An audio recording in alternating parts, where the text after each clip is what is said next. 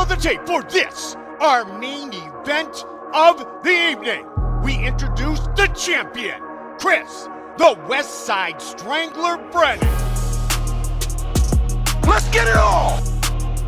All right, guys, we're back from Bellator 282. Going to go over the the predictions that I had on the on the fight. Kind of talk about the week uh, at Bellator and, and kind of talk about all the fights and you know and, and how they went. I, I got all of them but one. All of them but one, and, uh, and- we'll go over that when we get there. And I kind of thought the one that you missed was that was like the sure thing you you would have thought. yeah, yeah. But I, that's why that's why they do. I think fights. everyone missed that one. Yeah, I'm sure. I'm sure.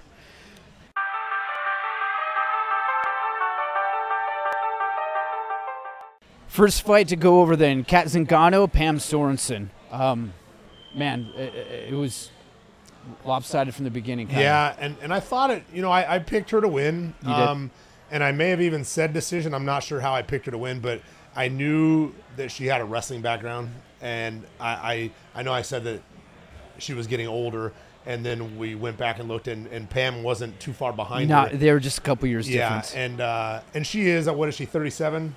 Uh, I think she was about ready to turn 40, so I think she's 39 right now. Cat. Yeah, let, me, let me double check. And then Pam Sorenson, I think, was 37. Yeah, she turns actually Ju- July 1st, so tomorrow? I guess when this comes out, in she'll already be couple days. 40. So I met her right. What? Where were we? On the way to the fight?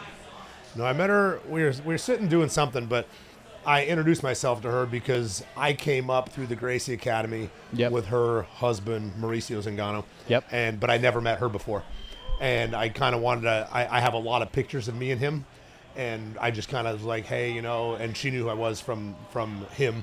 Okay. And uh, I just told her I said I'd, I'd send her some pictures if she wanted. I got some cool pictures of him and whatnot. But uh, she she has improved. Like I get, I, she wrestled in college, and she shot right away. Got a takedown right away.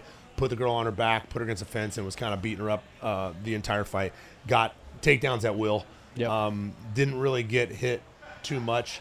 Um, I know after the fight, her knees were pretty ja- so. So both of her knees were tore up from the canvas. Yep. But one knee was swollen and injured. I don't know what happened to that knee. Yeah, I think it was her left because her trainers were having to prop her up at the decision. Yeah, and I spoke to her wrestling coach, um, or, or her friend that is a wrestling coach, um, and she said that the, all of it happened from the mat. So Really? yeah, I don't know if she hit it on the mat or whatever, Okay. and it was just it was hard or whatever. But her her knee was was super swollen after the mat and just like mat burn all over. Today Yeah. they're like scabs. so I was like, wow. Now you walked in that match, and uh, you've been on your fair share of mats. Did that did that floor feel any different? So I, we never got in this cage. Um, we've gotten in it probably every time leading up to this, and their canvas isn't a canvas. The UFC's is a canvas, porous, so you can pour water in, and water goes through. Yeah. And and that's why you see some guys spit on the mat with water because when it gets wet, your feet stick a little bit better. Okay. Um, Their canvas isn't like that, but it's very grippy. And uh, so in the UFC, they paint the the logos on the canvas of the sponsors. Mm-hmm. Okay. If you're on your back on that stuff, it is rough. Like where the where the writing is, Yeah. is where the where it's the roughest. Bellator's I don't remember being as rough as that. So I was I was surprised when I saw her knees like So- that because Luke's Luke's you know Yeah. uh, been on top all the time, and, and he had a decision with Andrew Salas and a, and a TKO second round with um, Will Smith, and he's I don't think he's ever had uh, anything on his knees, so it was it was super weird to see uh, how bad her knees got just from that. Wow. I I heard in the scorecard afterwards, um, and I want to get the numbers here. Cat Zingano out outlanded Pam Sorenson 184 to 23. 184 in three rounds. That in and of itself feels like a pretty high count. I mean, that's what's going to happen if one person's on top the whole time and one Yeah. person's on bottom. It's going to be lopsided strikes for one. Um, and and she was she was dominant. She she dominated position. Um, Pam defended fairly well off her back. You know, she was doing stuff. It wasn't a super super exciting fight. No. Um, but she she out wrestled her and beat her up. Obviously, she landed you know 180 something strikes. Right? Yeah. Uh, Big John during the broadcast was talking about how Zingano kept. Uh, I'm sorry, no, Sorenson put her in a figure four, and just kind of kept her there. And he's like, "Why isn't she pushing her back? You're almost conceding right now that you are being controlled, and that's where it's going to go." It- What, what are your If thoughts If you're on, on bottom and you triangle your legs over their body, yeah, you are not doing anything. Yep. You are trying to hopefully the ref will stand us up, you Okay. know, that type of thing. But you're trying to make it as boring as possible. You have to open your legs and start attacking. get on your hips and start pushing feet back. on the hips, butterfly, like Yep. something. But if you just if you if you triangle your legs, you know, unless you have a something locked up at that time, like AJ McKee when he did that, what he calls it a McKeotine or something when he when he did that thing to to Darrion Caldwell. He had a body triangle and that crank going at the same time. Oh. That was perfect. Yeah, But if yeah. you're just on your back with a body triangle, you're not trying anything. You're just Yeah. trying to trying to hopefully get a stand up. It was great to see Cat get the win. Um, I was they- happy to see that. I, I guess she now gets to fight Cyborg. That's your that's your win bonus. yeah, your win bonus is Cyborg. Does not sound like fun. Um, Pam Sorenson obviously is going to drop. She was cut up pretty good. I wanted to talk about the illegal knee. Uh, there was an illegal knee. I don't know that there was much. I don't know if you if you caught it. It was during the first round. It, it was again. It, I don't. That's I've seen. So we were in the back at that point, but there's a TV back there, okay. and we with no sound.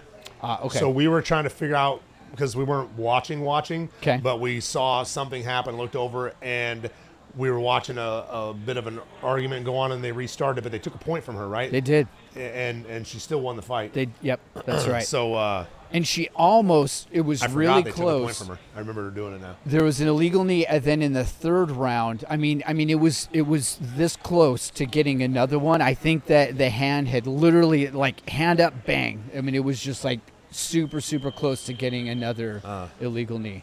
Um, is it just that you're caught up in it and you're just not noticing what's happening? I, I think people try to time it, you know. So their rule there, uh, so you guys can't see the ground, so I'll just use my arm as the ground.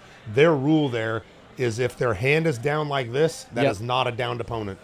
They don't let you play the game. Your hand has to be flat, on the ground ah. or flat on a fist. Okay. But if you're on your fingers and you're like that, you Yep. can knee in the head. They said, I wouldn't risk timing that, but that is the rule. If you're if they're pointing on their fingers, you can knee them in the head. Got it. If their hand is flat or they're on the because they're, they're trying to discourage people from doing it. Yeah. And in my opinion, it should be both hands. Both hands should be down. That way, you're literally trying to be on the ground and not trying to get up and play the game. Hands down, can't touch. You know, whatever. But uh, it's a. I mean, we know my opinion. My opinion is you should be able to throw knees to the head. Regardless, but if you're going to do feet. the rule, do the rule. Is what? Okay. Right. Um, I've seen, I've seen fighters like you've seen uh, Jon Jones come out where he's got that weird spider thing and he's got one hand on the ground. Vitor Belfort about kicked his head into the crowd when he did that, but he got up right in time. He, he walks out kind of like Yeah, a, a yeah. panther or something. yeah, Yeah. Um, you don't want to stay there when you get close. yeah, I suspect. Um, anything else on this one? No. It was, you know, it was uh she she beat her. She beat her up. It was just not not super exciting. Not a super Gashed exciting her. fight. Yeah. Man, it, they they. I don't know if you've actually seen the replay, but uh, one of them said it looked like uh, an extra from I Know What You Did Last Summer. Oh. Because I mean, she was just bleeding all down, and Pam Sorenson was just bleeding all over. So, um, yeah, she looked like an extra from a horror movie.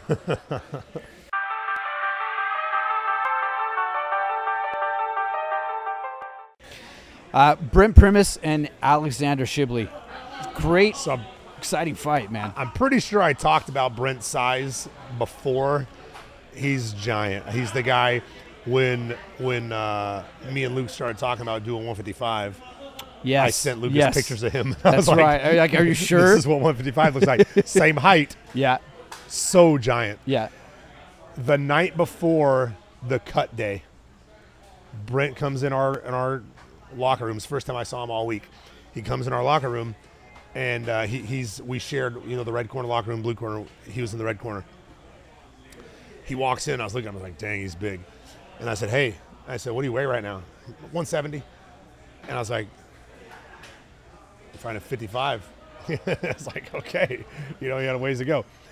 He then trained, did a hard session, and lost five pounds, and then the, the cut cut was the next day, and uh, I, I was just like, you know, how, what, what's the plan? Oh, I'm sorry, I'm sorry, not 170, it was 175.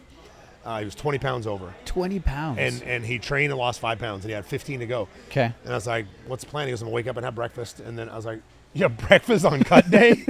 and and he wakes up and has breakfast, and then you know, he said what he ended up doing was he took a bath, a long, super super hot bath, and lost. I want to say he said six or seven pounds In a then- bath? and then did it again later that afternoon. That's all he did, and he was done. And I was like, "What?" How does that work? I mean, you sweat for sure. Um, there, you can Epsom salt bath. You can use that green uh, rubbing alcohol. The green alcohol Okay. will will draw the the, The moisture the wa- water out of you. But uh, he said he didn't put anything in the water. He said he just was in a hot bath. I was like, all right. And I, I don't think he was bullshitting because he didn't have any reason to. You know, I was just like, huh. I was like, what'd you have in the water? He goes, nothing. Just the hot water. He goes, it was really hot. I was like, clearly. Holy crap. So I That made is- weight. That is insane. when I watched him make weight, he, he him and Lucas were sitting by each other because they were fight. Uh, we were right after him, Yep. and Lucas was said he was sitting in the back like this and could barely hold his head up. He, his, he was so he looked, said he looked terrible, but then he came back the next night, giant again, so big. Shoulders and arms are just so big, and and at five ten, you know, he's Luke's height. That's Yeah. only ten pounds. Yeah. You know, I, I was like, he said he walks around one one ninety five, one ninety five, two hundred. And he's cutting down 50 pounds, almost 45 pounds. Wow, that's insane. Fight was good fight. First round was was back and forth. Um, Shabliy caught him in the second round, dropped him, and then jumped on top of him. Yeah, he, that was that was considered a knockout, I believe. Uh, I think they. Oh yeah, it was considered Yeah. a knockout. You're right. Yeah, he You're right. he got. I don't know that the punches afterwards mattered. The the one that knocked him out was was a, a hard shot. I, I was watching from the back, and you know the red corner wasn't doing well, yeah. and you know people are they get in their head like uh, everyone's lost so far in our corner, you know, or, or I don't think everyone had, but but a good amount had, and uh, you know watching him get knocked out was right before us. We were, we were just walking out when Yeah. that happened. I was like, that sucks, you know. and but I, I did I did pick Shabliy to win You that did. fight. Yeah. Um, and he looked good. Man, his record is good, right? Like, 23 and three. yeah, like that that that's a savage record. And what was Primus eleven and two? Yeah, he it was so yeah. So now he's 11 and three, and Shab. So Shabliy went into this 22 and three. Shabliy went into this 22. Yeah. And three. Um, like I said, it's hard to bet against those guys. You know, anybody from over there is going to be a hard fight. Yeah. Where, where's he from? It, it just says Russia. Yeah, I don't know where, but it just says sure. Russia. I'm not sure where either because he was he was the only one not in our corner. Um, all the other ones were in our corner, so uh, I didn't get to see who, who he was with. But um, regardless, he's he's a really good fighter, tough guy. 23 and three. You would think has has he fought? Do you know if he's fought for any belts yet? I mean, at, with that kind of record, I'm he's sure got he, to be I'm up sure there. he fought belts for belts elsewhere. 'Kay. but uh, I don't know. I don't think he's been in Bellator that long. Gotcha. Okay. Okay.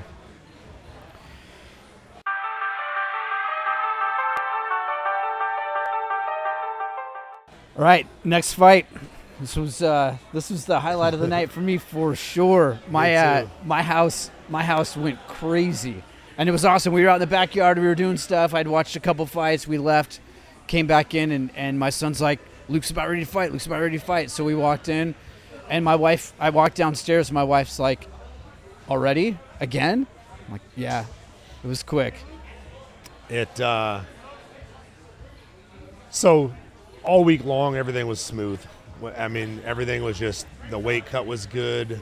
The the training sessions were good.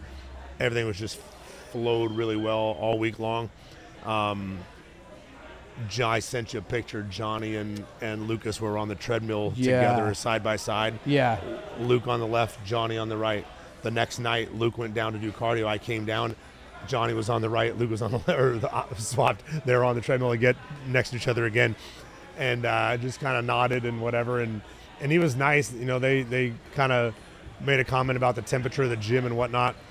And then the weigh-in came, and he was like super intense. You know, he was he was hand up, cutting Yeah, the throat. yeah. You know, and I don't know if he was nervous and and was just kind of trying to fire himself up or trying to sell it a little more um, because then again fight night he was cool after the fight, we saw him walking around Mohegan, super cool. You know, um, we'll get to that. In the fight, the fight took place, man. Uh, we, we got to warm up. Luke was was ready to go, and when he got in the cage, I, I looked across, man. I, I get the I get feelings Okay. ever since they were wrestling, and I could say, this is not the guy that's going to beat you. I can tell this is going to be a hard one, Okay. or this is this guy's not going to beat you. Like, Okay. And I got that feeling. I looked across the cage, and I was just like, Now, I saw his waist, yeah. and I said, once Lucas gets his hands around his waist, it's a wrap. Now, is it? Can you put your finger on what it is that that leads you to that? Is it their mannerisms? Is it their build? Are you sizing them up? Can Can you put a finger on it? No, I don't know what it is. It's just a feeling because there's been short, buff guys, tall, skinny guys. You know, there's been all sorts of different uh, different guys that that he's fought or that they've wrestled against, you know, or competed in jiu-jitsu against. And I just I get like a, a instant calm feeling. We're like, oh, we're good. We're good. We're good. And, and I got that you know, right before while we're still I'm standing there holding the banner. Yeah. And they're introducing Luke and he's pacing back and forth and and uh, I got that feeling. I said, hey, this ain't the guy. You know, I said, have fun. I said, I love you. And and we climbed down and, and went to it. So the next time Luke is in the ring and you get that, you got to do something to the camera, so that everybody on the podcast is like, "Oh, Chris knows we got this one in the bag." You know, you either got to be like, mm, you know, or just you know be like, "Yeah, we got this." So so I told him every other fight, I was like, go out, play a little bit on the feet, you know, throw a kick, throw some punches a little Right. bit, and then and then clinches. In the back, after the weigh-ins and and how aggressive he was, in the back, I was like, hey, he may come out real aggressive, you know, and and if you go to touch gloves, he may be the guy that that doesn't, you Yeah. know, and, and Yeah. throws. I said, so be smart. You know, there's no need in this fight. I just got a weird feeling. I said, there's no need to stand there and throw with him. I know, I know your striking's getting really good. I know you want to see it. You know, Josh Thomson. I'll get into that in a little bit as well. Okay. Um, but they want to see him. You know, some of the people want to see him strike, but he's been hit four times in seven fights in Bellator. Four punches. Four significant, because he got two.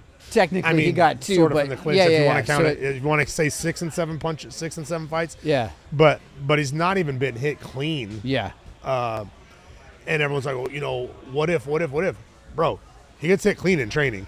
You know, he gets hit clean at Glory. He gets hit clean from Bryson TJ. Sure. You know, he, he's been hit plenty, but there's no need to get hit in your fight. Why risk it? Yeah. Right? Like Lucas fights for a flat fee, but a lot of people fight for a win loss bonus. Like, uh, here's what you get to show. Okay. Here's what you get to win. okay, You lose, you don't get half your purse. You know yeah, what I mean? yeah, And and you go bump and you get bumped down. You know, and and so I was just talking to somebody downstairs.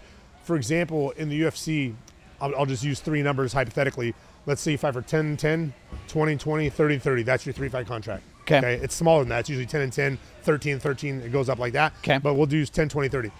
If I fight for 10 and 10 and I win, I go to 2020. If I fight 2020 and I lose, my next fight is still at 2020. Okay. I don't advance Yep. unless I win. Yep. Otherwise, I'm staying at 10 and 10, 10 and 10, 10 and 10.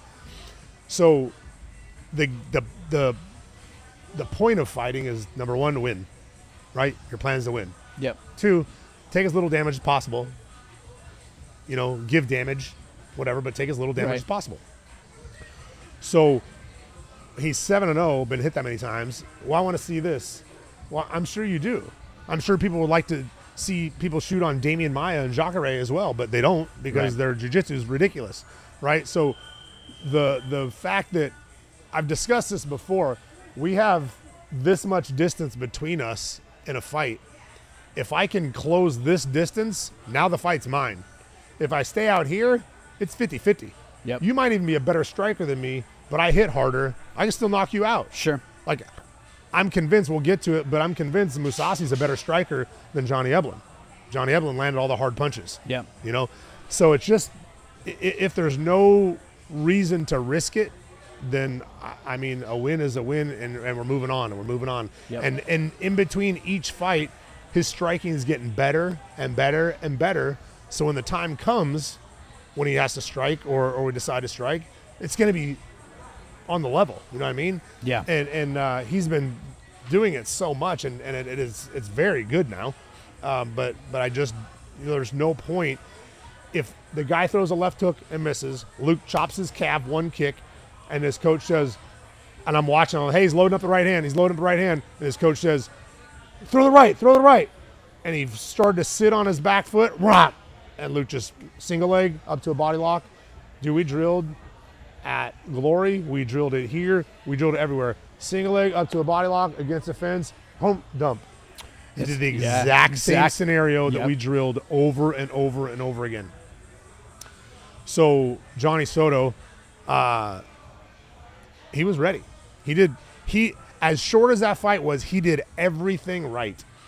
He got taken down, used an underhook, swept to come up on top. Luke obviously wasn't going to get swept, so he got comes back to the feet on a front headlock. Knees him a couple times. Yep. I said his head's coming out, and right as his head starts to come out, Luke level changes right to a shot. Mm-hmm. From the shot, he inside trips, Yep. takes him down again. Two takedowns in 90 seconds. He starts to pass the guard, and Johnny starts to turn away. Luke ducks his head in to a body lock that we play with all the time, and as he goes to whizzer, shucks him by, and now he's behind him. Once he's behind him, I was like, you know, You've talked about this before. There are points in a fi- uh, there are, are moments in fights where you see where it's going, and you kind of just you- just kind of sit back and you're like, okay, so it, this that- is the first time I've done that twice. This is the first time in, in, in what how what how many fights does he have? Ten, Seven. ten- ten Oh, as a- 10. Yeah, counting yeah. his amateur fights. So Yep. He, he's got ten fights, ten and zero. This is the first guy that's gotten back to his feet one time Yep. from a takedown. So I was like, all right, and I sat back, and then all of a sudden they went back to the feet, and I was sitting back up again. I was like, eh, eh, eh. and then he got it again. I was like, all right, all right, right. and and then once he got behind him, I was like, you know, he, he's not. Uh, but he got behind him. He stood up, tripoded, was shaking Luke off. He almost ended up with Luke on bottom. Yeah. And, and I was like, don't lose that. I said, get the, catch the wrist, catch the wrist. And he caught the wrist, worked his way back up, body triangle, you know, and, and uh, Lucas went for a Suloev stretch, which is something that uh, it, it's from that from that tripod position when the guy's standing with his head down. Luke was punching underneath and then went to grab his leg, and the guy sat down on his leg, defended it. And I was like, okay, you know, he, he's he's prepared. And and it was cool to see, but then again, at three and a half minutes, I think 334, 344. 344, he he finishes the choke, you know, in, in the first round. Neck crank Yeah, slash choke. it- that looked combo. that looked ugly, man. Painful. It was like an exorcist. but I I was just like, huh, it's over, you know? And and I know each guy gets tougher and tougher. And like I said, this guy beat Weber Almeida, who was five and zero in Bellator. He lost a split decision to Aldi Benjelani, who I thought he won that fight. Yep. He's a very good fighter. To be honest, I'd like to see him fight Ben Lugo, the last guy we fought. Those two together would be a good fight. Um, but anyway, uh, this poor guy, Bellator posts the the fight, and the comment section, everyone's talking trash on him and, and bad mouthing Oh. him. So I actually chimed in and, and stood up for him, and uh, was like, "Hey, you know, like you you would literally crap your pants when you got to the cage door if this was you." You know what Yeah, I mean? right, Like right. th- this guy's beaten eight guys. Yeah. You know, he was four zero as an amateur, four and two as a pro. He's beaten eight guys, lost to two, now three. Yep. All good guys. Yep. You know, I was like, so just because Luke makes someone look bad, you know, or makes it look easy, doesn't mean the guy's not good. You know, Yeah. same goes with Ben Lugo. Ben Lugo and and uh, Natan Levy had an amazing fight. Natan's in the UFC now, winning, and uh, he's just got a style and a fight IQ that's brighter than most. You know, and and I said in my post after the fight, if you think back, what was dominant in UFC one and dominant in UFC two and and and UFC four and whatnot, jiu-jitsu, right? That's how that's how Hoist was running through guys. Yes. Yes. Okay, so you take jiu-jitsu and you add wrestling to that.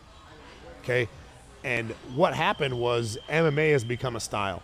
Yep. Right, everyone fights the exact same. Besides a couple strikes different here and there, the game plan is the same. Strike, strike, strike. If you get a takedown, get back to your feet quick. If you get taken down, otherwise get a takedown. You know to win the round. Get a takedown to win the round. Not to sub them. Not to not to you know, and that's how everyone fights. So if you combo the two most dominant things in the sport together, like I said a second ago, if you want to touch me, Yep. you got to get close enough to touch me, And which I- means I can touch you. Yep. And now I can grab you. Yep. So if you have someone like Luke with a, a, a very bright, high fight IQ that can time the distance very well, and he and he like plays with that a lot. Uh, you know, he, he was able to shoot and get a single without getting touched. You know, body lock gets in without getting touched. Yep. And he'll get to guys where it's going to be harder, and where he's going to set it up a little more with strikes.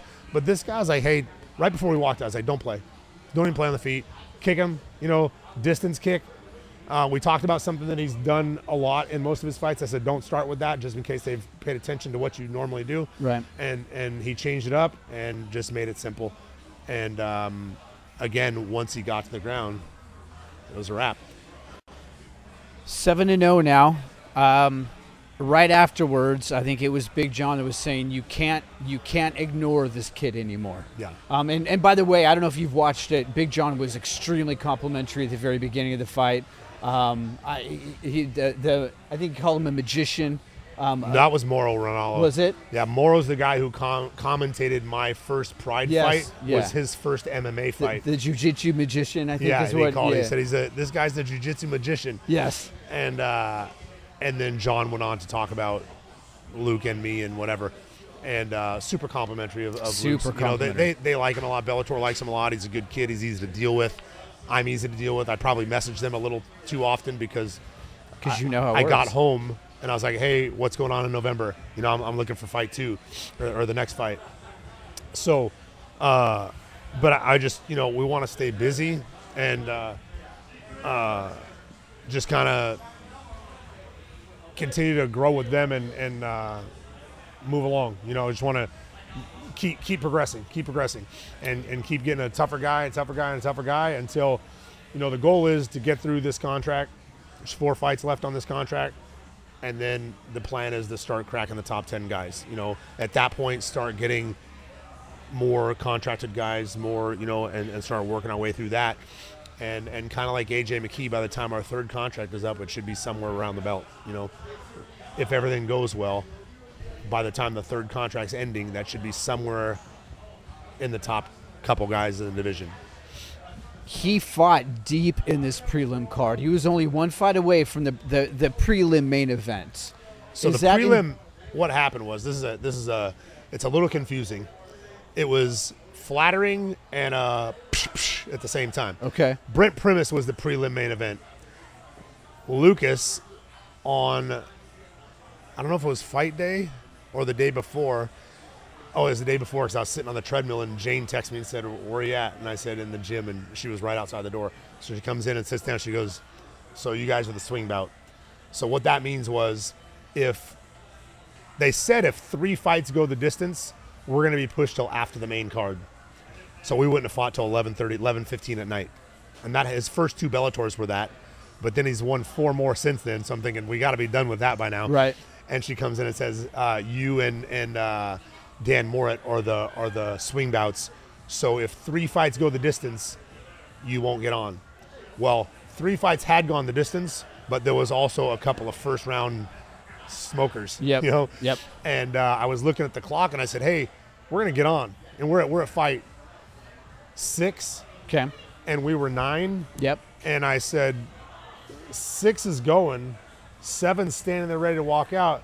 There's Primus. We got an hour and a half left before 8:30. Yeah. You know they're gonna, they're gonna get us on. Yeah. You know, uh, and and so we got up and, and started warming up, and um, so it ended up making us the the co-main to the undercard, but we also could have been after the main card.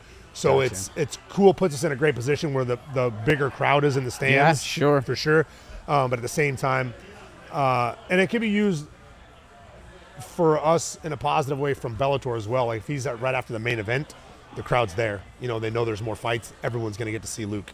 Do they stick around for those after after Yeah, the if- big main card? Do people stick around? If as long as they say that we have two more fights, you know, yes, um, because everyone wants to see the fights. You know, Yeah. period. And uh, so so it was.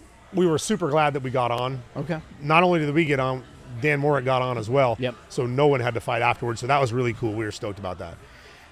One of the things I was thinking about during this is, you and you've touched on it a little bit, but during the fight itself, so he was fight number nine, I think is what you said. Talk us through. Most people on the other side of the camera, and for me for sure, I've I've never been on that side of it where you're waiting and like what is it like for for fighters if you're the ninth fight and the first fight is going on? What are you guys doing? What does that look like? So Bellator does something, and I'm not sure if the UFC might do it now or not, but Bellator does something that most promotions don't. And so, since we're fight nine, our our check time, our our come downstairs at the hotel time was 6:15. Okay. So by the time we got to the arena, three fights had already happened. Oh wow. Okay. So we didn't have to get there at four o'clock Yeah. and sit until you know eight o'clock. Um, we we got to get there at six fifteen. We got we got there at six thirty, and uh, they'd already had three fights gone on. And I asked, and all three of them had finished. You know, and then they had a couple decisions and and uh, whatnot. But um, so we didn't have to wait quite as long. We actually, it actually, his last two kind of got uh, in a hurry. Okay. It kind of happened real fast Yeah. and uh, he got I think he got one warm up in. Usually do like one an hour before and then another one like 15 minutes before, but we got one warm up in, and uh, he was good. Asked me want to go again. He said I'm good. I'm good, and um, it, it was cool because we we didn't have to sit around. We didn't have to to you know lay down and and a lot of times he'll take a nap, you know, and then have to get up and, and warm up again. And uh, who who can fall asleep on fight I, night? I, I was just thinking, like, how do you sit there? You know that you're about to step in a cage and you're gonna take a nap beforehand. Yeah. That's- and and uh, I, I I was glad it got going. You know, I, I know that not enough people gave this guy credit. I did. You know, I I I wanted to be ready. I wanted to be sharp. That's why, in the middle of his camp, he was just running through everybody here. You know, uh, there was not he he wasn't getting pushed. Yeah. You know, he was training hard, but wasn't getting pushed. And I had like a panic attack. I'm like, hey, we need to get out of here. We need to get out of here right now. And and on one week's notice, we packed our bags and went to Glory and trained for a week with James Krause, and uh, it was awesome. You know, and, and we kind of talked about it. There was, you know, 10 a.m. every day, 50 Yes. guys on the mat. Yes. 20 of them in the UFC. Yep. You know, it was just a, a savage room, but it was exactly what he needed. He needed to get pushed. Um, he got pushed. He did really well, you know, with, with great guys, but he, he needed it. He needed to to not win every second of every round, and um, and it was you know it was great. We're going back for the next camp. You know, probably half the camp, probably a good six weeks of the camp, and uh, but I don't even know what got me started on that. Just I. I asked you about kind of sitting around uh, Yeah. what you do beforehand. I don't know. Oh, but yeah, I, I just knew the guy was tough. You Okay, know, I, yeah, I took him seriously from the beginning, and and also because when I when I was talking when we were we were kind of getting the fight locked in, they said, "Hold on, let me ask him." And in a minute and a half, they came back and said, "They're in."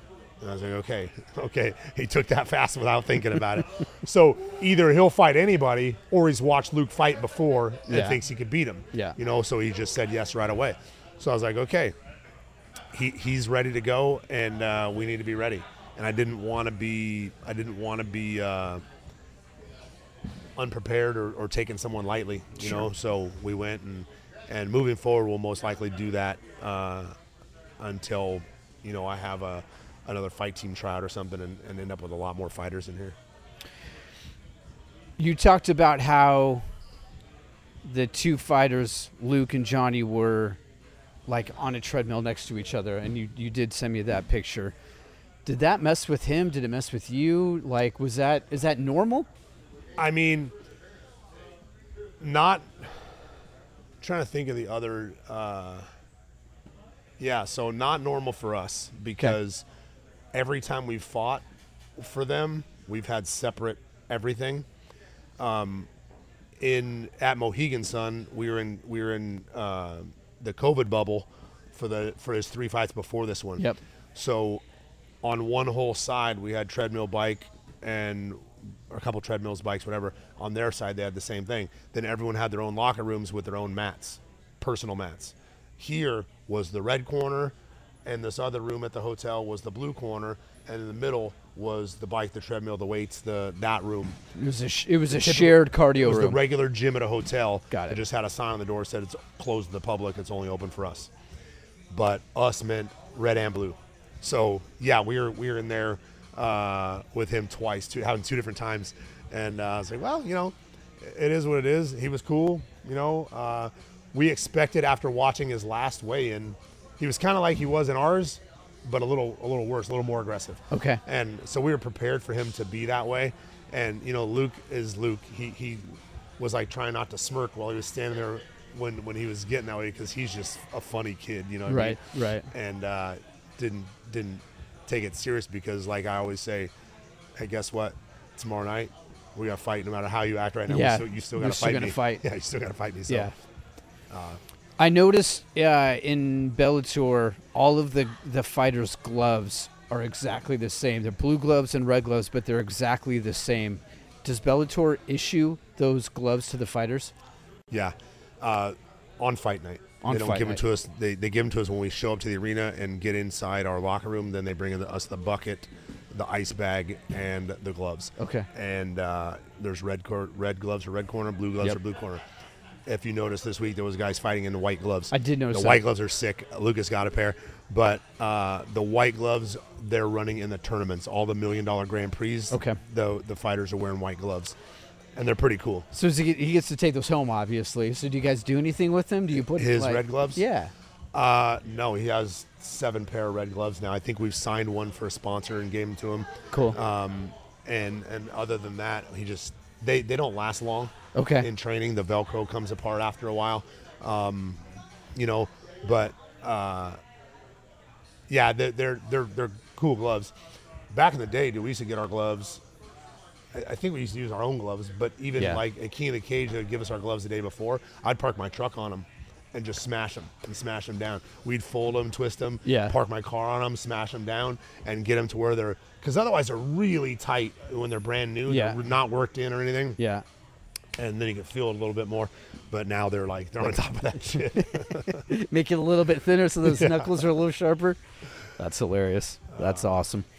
I super excited for Luke. Uh, he's seven to zero. You've already talked about maybe looking for something in November. I- I'm sure there's a lot to be discussed and, and a lot to figure out. But you're you're hoping to get one more fight in 22. Yeah, we'll we'll get a fight either uh, October, November. Okay. Um, maybe in Arizona again. Okay. Um, which would be cool. Um, and you know, back back real quick to to my Josh Thomson comment I said I'd get to. Yes. Um, before the fight, we, we ran into him at dinner, and uh, we're gonna see a little more striking out of you. And I'm like, you know, I, I know you would like to see him strike some. You know, and, and John McCarthy is there. Why? Why would you know why? Right. He's so dominant here. Right. And then today I'm driving home. I, I drove back from Connecticut, and I drove 16 hours. Uh, first of all, the whole entire crew got on their flights and the fighters, and Luke's flight was there was a big fiasco on fight night, so his fight got pushed to the following day. So he didn't get to fly out till Sunday morning. So I stayed with him, and uh, we hung out and, and went to Mohegan and stuff, and hung out with some of my friends. Scott and Sean and them flew to to Connecticut to watch Cool. his fight. So we all went out to lunch and stuff, and then uh, I dropped him off at the airport on Sunday morning, and I drove 16 hours to Memphis, and then I drove seven today. Stopped in Little Rock and had breakfast with Tyler, and then made it home. But uh, in the meantime, I'm listening to John and Josh's podcast, and they're they're talking about it. And first thing, Josh like, I, I want to see more striking out of him, you know. And and John's like, no, no, no. why? You know, why would you? And and for sure, like, it, I I know it's everyone would like to see it, It- right? It's the more entertaining fight, Sure. especially from the layman's perspective. You want to Sure. see two people throw down and But guess what? Stop him from doing what he's doing, Yeah. and he'll have to strike with you. You know, and if you can't stop him, why why is he going to strike with you? Why why is he going to risk it? You know, when uh, when he can, there's a 99% chance he's going to win right here. Yeah. You know, so I, I just I, you know I appreciate. I, I know Josh likes him. I know Josh likes me. We're we're super cool. Um, he just as a as a fan of the sport and a commentator, Yeah. he wants to be able to commentate the striking yeah, right? But Cody Law was six and zero. Lucas was six and zero. They were both coming up, which at 12 and 0, 13 0 would have been a cool fight. Yeah. or, or still could be, but they're both undefeated. Cody Law comes out, and this guy's a D2. I want to say he's a national champion. Uh, super stud wrestler comes out and strikes. He wants to dabble in the striking. He wants to play in the striking. Strikes, strikes, strikes.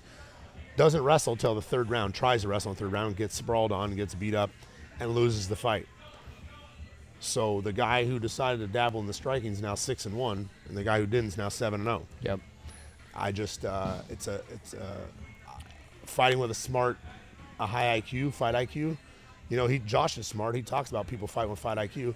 That's a that's a fight IQ. That's Absolutely. a high fight IQ. Yeah. Not getting punched in the face, a fight IQ. Yeah. A high one. You know, so he he, he doesn't. He's not a boring fighter. He's exciting on the ground. It's not like he's laying praying once he gets to the ground. He's exciting. So it just needs you know he, he needs the. uh, get excited about that because that's what he's good at. You mentioned in an earlier podcast that when you're standing up, anybody can land a lucky punch. Hundred percent. But sure. when you're on the ground, You don't get lucky. you submitted. don't get lucky submitting No, somebody. That, that that's not. People would have liked to see Royce strike more, but Yeah. instead he was a three-time UFC champion. Right. People would like to see Matt Hughes strike more, but instead he's a nine-time UFC champion. People would like to see GSP strike more. S- GSP hard jab, hard jab, hard jab, leg kick, wrestle, wrestle, wrestle, wrestle. Yeah. And I don't know how many time champion he is, but it's a lot. It's more than Matt. Yep. So so, you know, Khabib. You'd like to see Khabib strike more, but but why? Those are 29 and 0, guys, man. you know, Matt Hughes, and then a, a, a newer version of Matt Hughes, and then like uh, Demian Maia. Demian Maia is destroying guys on the ground, fell in love with his striking because he hurt somebody, and then got knocked out a bunch of times. Then went back to jiu-jitsu.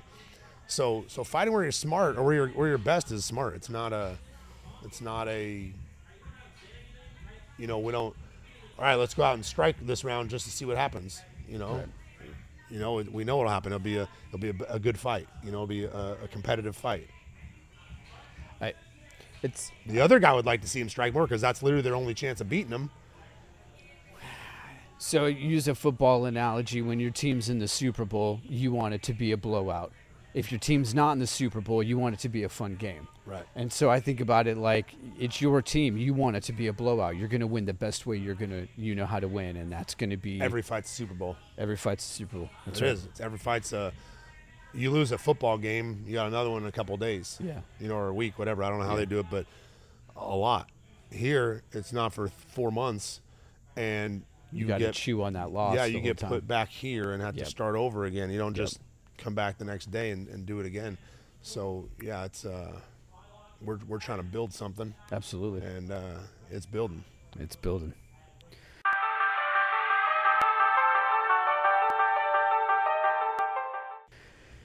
Move to the main card.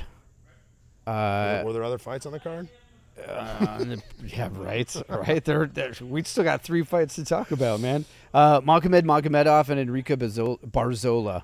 Um, man, you talked about the Russians, and Magomed just looked. He, he looked awesome. Um, it was a competitive I thought fight. Barzola looked awesome too. He's tough, man. Yeah, that he guy's gonna be tough He- for anybody. He seems like he. I didn't know who he was, like I said, until he fought Darrion Caldwell, and then Yeah. he beat him. And then I forget who did he fight right before this. Let me look and see. It was somebody. Um, beat. Oh, oh, uh, Nikita. yeah, yeah, yeah. We just he, talked he about won a decision over Nikita, and uh, yeah, he's good, man. And He's that fight. tough. So we're in we're in the the red corner where the majority of the Russians were, and Magomed was warming up with uh, Timur Timur Timur something someone else that's in the UFC, and these guys every day fought. They fought in the back. Yeah. he ate a shin kick with a shin pad on to the face, and I was like, and then he was fine. And I was like, whoa. But they, I mean, Lucas kept looking back at him like, what are they doing? Like, the dude fights tonight, tomorrow. Yeah. And then in the, in the war room, he fights tonight. What are they doing? But they just, they, they're nasty, man. And, and they train that way. They warm up that way. They drill that way. And uh, uh, Zabit was there also cornering. Yeah. Yeah, he, he's a he's a really cool guy. After the or before the fight, he looks at me and he says, "Coach, coach," and I go, "Yeah." He goes, "Man, you're a fighter. You look like your son." And I was like, "It is my son." Really? I was like, "Yeah." He goes, "Ah." So then he starts talking to the other guys, you know, saying that he that he uh, he is my son. I was like, yeah, man, I'm not just coaching him. Like he's he's my He's- my kid. He's my kid. And he's like, oh, that makes sense. And I was like, yeah. They were all so cool, man. Uh, Nikita, Luke was on a treadmill when he was drilling with uh, Tokov. And uh, he comes up to me and he goes, he goes, uh, my friends, my friends in Russia. And he points to Lucas. He goes, respect, respect. And I was like, right on, right on. That's so Uh, awesome. And I was like, really? And I was like, I told Luke, and we're like, hopefully they're they don't just respect you. Hopefully they're scared of you and they Right. just don't ever want to fight you. Right. exactly. Man, that's uh Barzilla stop talking about the Russians being so tough because at some point we're gonna have to fight one. And be okay, Yeah, well, right. this one's not as tough as Yeah. the ones I keep talking about. this one's not yeah. Um, it went into round four. Um, I feel like it was pretty evenly matched all the way through. God, it was. a lot man. of It was strikes. I mean, forth. I a lot of remember wrestling, a lot of position Yeah, changes. They yeah. both took each other down a lot. I great was like, striking man, too. I mean, it, was, it was a good it was fight. an entertaining fight, and I remember go, going into round four because I started thinking about this. I'm like, how would I score this? And I was like, I, I don't Yeah. know how I would score this at all. And then round four, man, um, there was it was a buck twenty seven into round four. The guillotine that he got on him. So go back a couple rounds. Okay. He grabbed that exact same guillotine and jumped guard. Yep. And his head popped out and he was on Yeah. bottom. Yep. So as he's jumping for the guillotine, me and Luke are like, no, no, no. And he jumps, And- and, all of a sudden Barzola rolls. If you roll over with a guillotine on, it's tight. Like he, he's Okay. trying to, he's panicking, trying to get out. Yeah. You don't just give up position unless Ye- it's tight. yeah. And he rolled over and he came up on top and he's he's squeezing. I was like, and he tapped. I was like, oh my god! It's like he got it. and uh, it's such a bummer for the guys in the tournament because it's one loss. Yeah, it's out. one and done. million dollars isn't a chance Yeah, anymore. that's you know, right. It's like I, I, I look at guys that are phenomenal in wrestling in college that people talk about are gonna, you know, they may be a four-time champion. You know, they may go undefeated. You lose one match, and you're not the guy who was undefeated through college. One match. Yeah. You know what I mean? Yeah. And uh, and you're not that guy anymore. Yeah. And uh, it was it was I- I- as he as he turned over and sat up, I felt so bad for him. Like I wanted I wanted Magomed to win, but I felt so bad for him because instantly that's all gone. You know, you're you're back to your regular pay.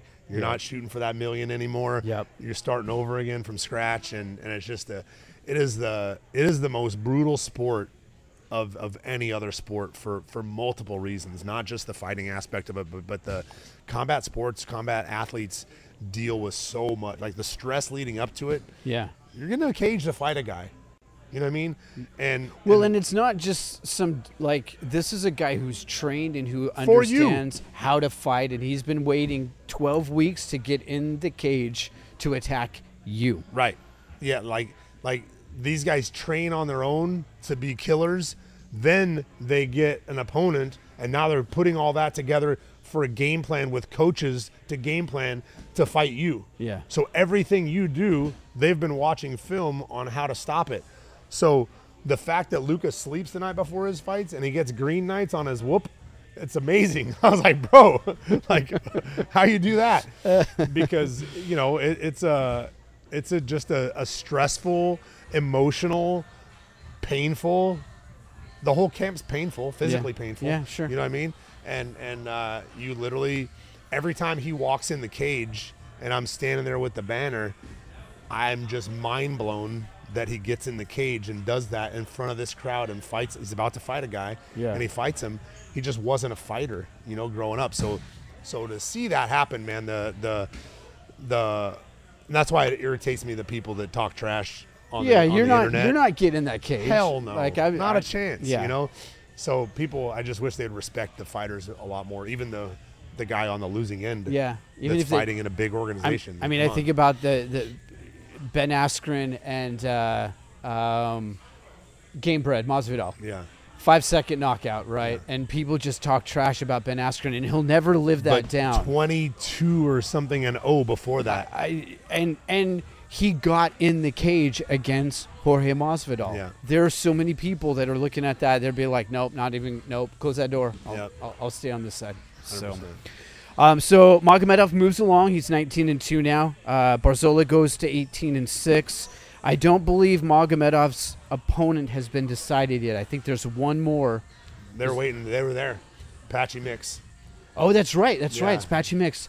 And then the other two that we'll talk about in a little bit. so that's yeah. It's, Patchy was there. Super cool guy. He actually he actually complimented Luke as he was walking by. Right told on. him his his uh, uh, his jujitsu is sick or something like that. Then he comes over later and asks for a picture with him. Really? So, yeah. So they took a picture Wait, wait, together wait. and he posted Patchy it. Mix asked for a picture with Yes. Luke.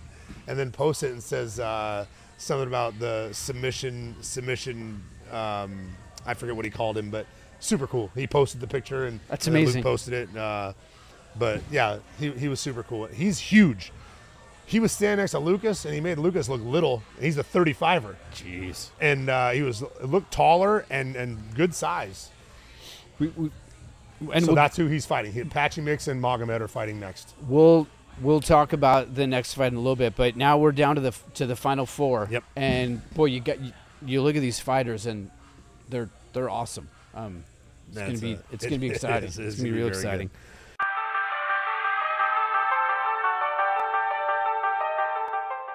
Let's move on to the next fight. Uh, Higo and Sabatello. You know, you talked about how much disdain you had for how Sabatello kind of works his craft. Um, So I- I, was irritated because during the week, super cool to me and Luke.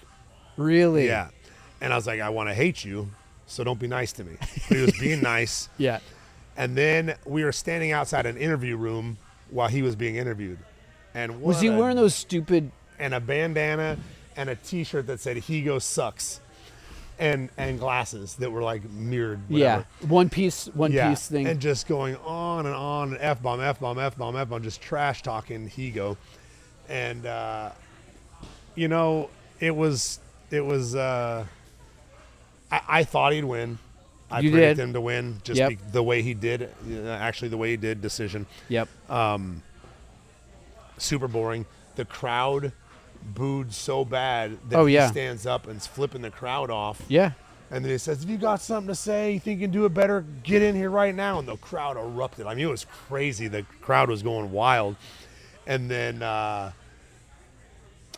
Ruffian. Raufeon Stots gets in the cage and he looks like this. He's like, I'm going to play off of this. And he goes, Something, something, you suck. You know, you're whatever he said. Yeah, yeah. That And- fight sucked. I yeah, that fight sucked. And, and Sabatello comes over, flipping him off, and gets in his Yeah, face. puts his puts his fist like up against his nose while Yeah. he's flipping him off. and then he shoves him. Um, that's a fight I don't see Sabatello winning. Dear, uh, uh, uh, Stots. Stots is also a very high wrestler. Yeah. He's also a, a national champion, and he can strike, and he's more dynamic. What what Sabatello can do that most people can't do is he can shoot from far away. I was telling Luke that before. I feel like I feel like Sabatello can shoot from eight feet. Yeah, he can shoot you. from far away and get there. and he's fast. Uh huh. Um, but I don't think he has the game at all that that uh, Stots? Stots has. So I'm interested in, in I- seeing that fight. This went all five rounds. It was a unanimous decision, 49-46. I think they gave the second. Yeah, they gave the second round to um, to Higo. He was on. he was on his Sabatello's back, the whole yeah. time. Um, and I was I was I was optimistic after round two. I'm like, oh, Higo might be able to do this. I even Yeah. texted you. I'm like, I hope you're wrong. I, Yeah. I really I really wanted Higo to win. I hoped I was wrong too. Um, but yeah, it was it was great. So that final four is going to be good. Um, Stots and Sabatello is going to be great. And then you said it was Patchy Mix and Magomed Magomedov. Um, man, I can't. I hope they uh, they'll do those on the same night, right? That'll that'll happen on this in the same fight card. I hope so. I hope so. Be- I don't. I mean, yeah, they should. They should. And that's going to be 12 weeks from now. I mean, they got hope they got to keep great- grinding, it'd be right? Great if it was on our card. Whenever we come back, yeah, that'd be great. that Yeah. would be that would be amazing. Um, anything else on Sabatello and Higo? Nah.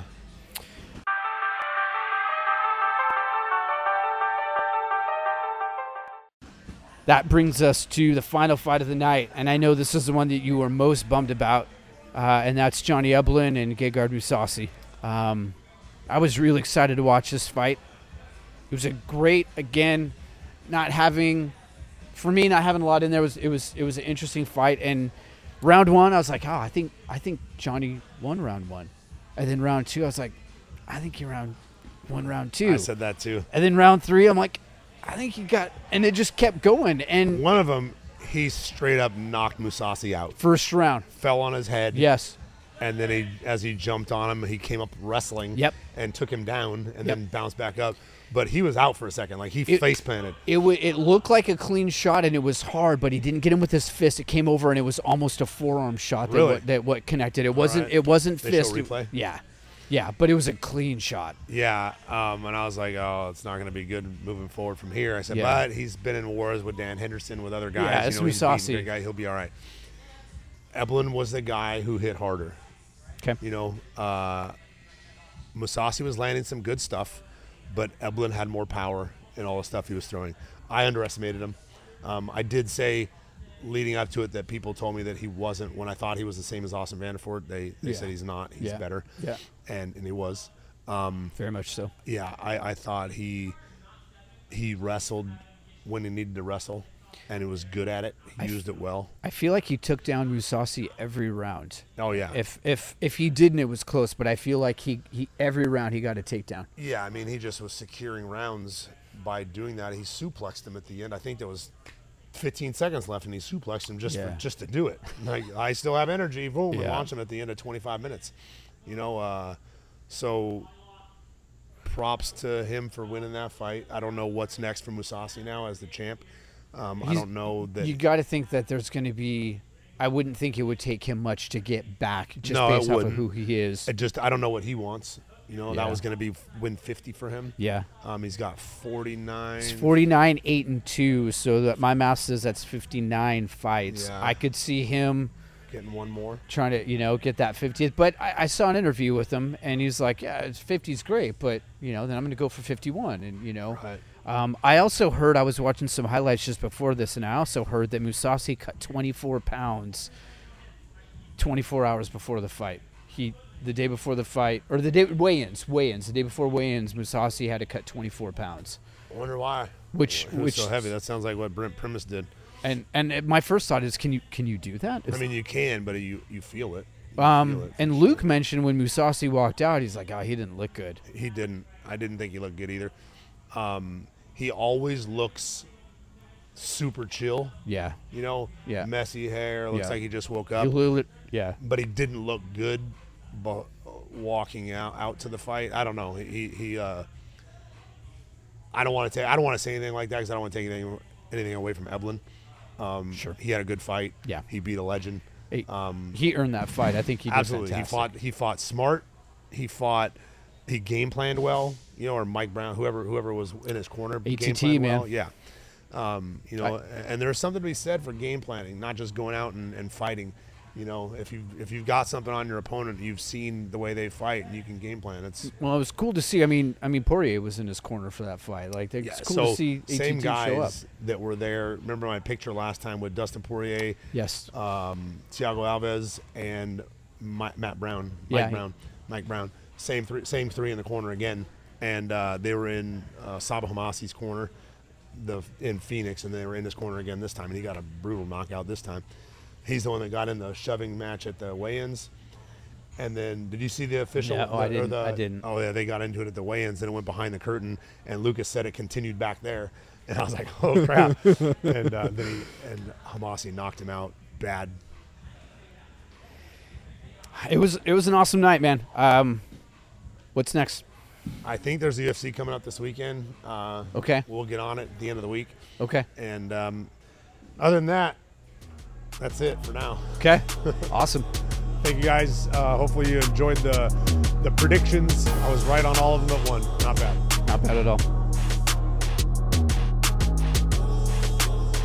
It is all over, just like that.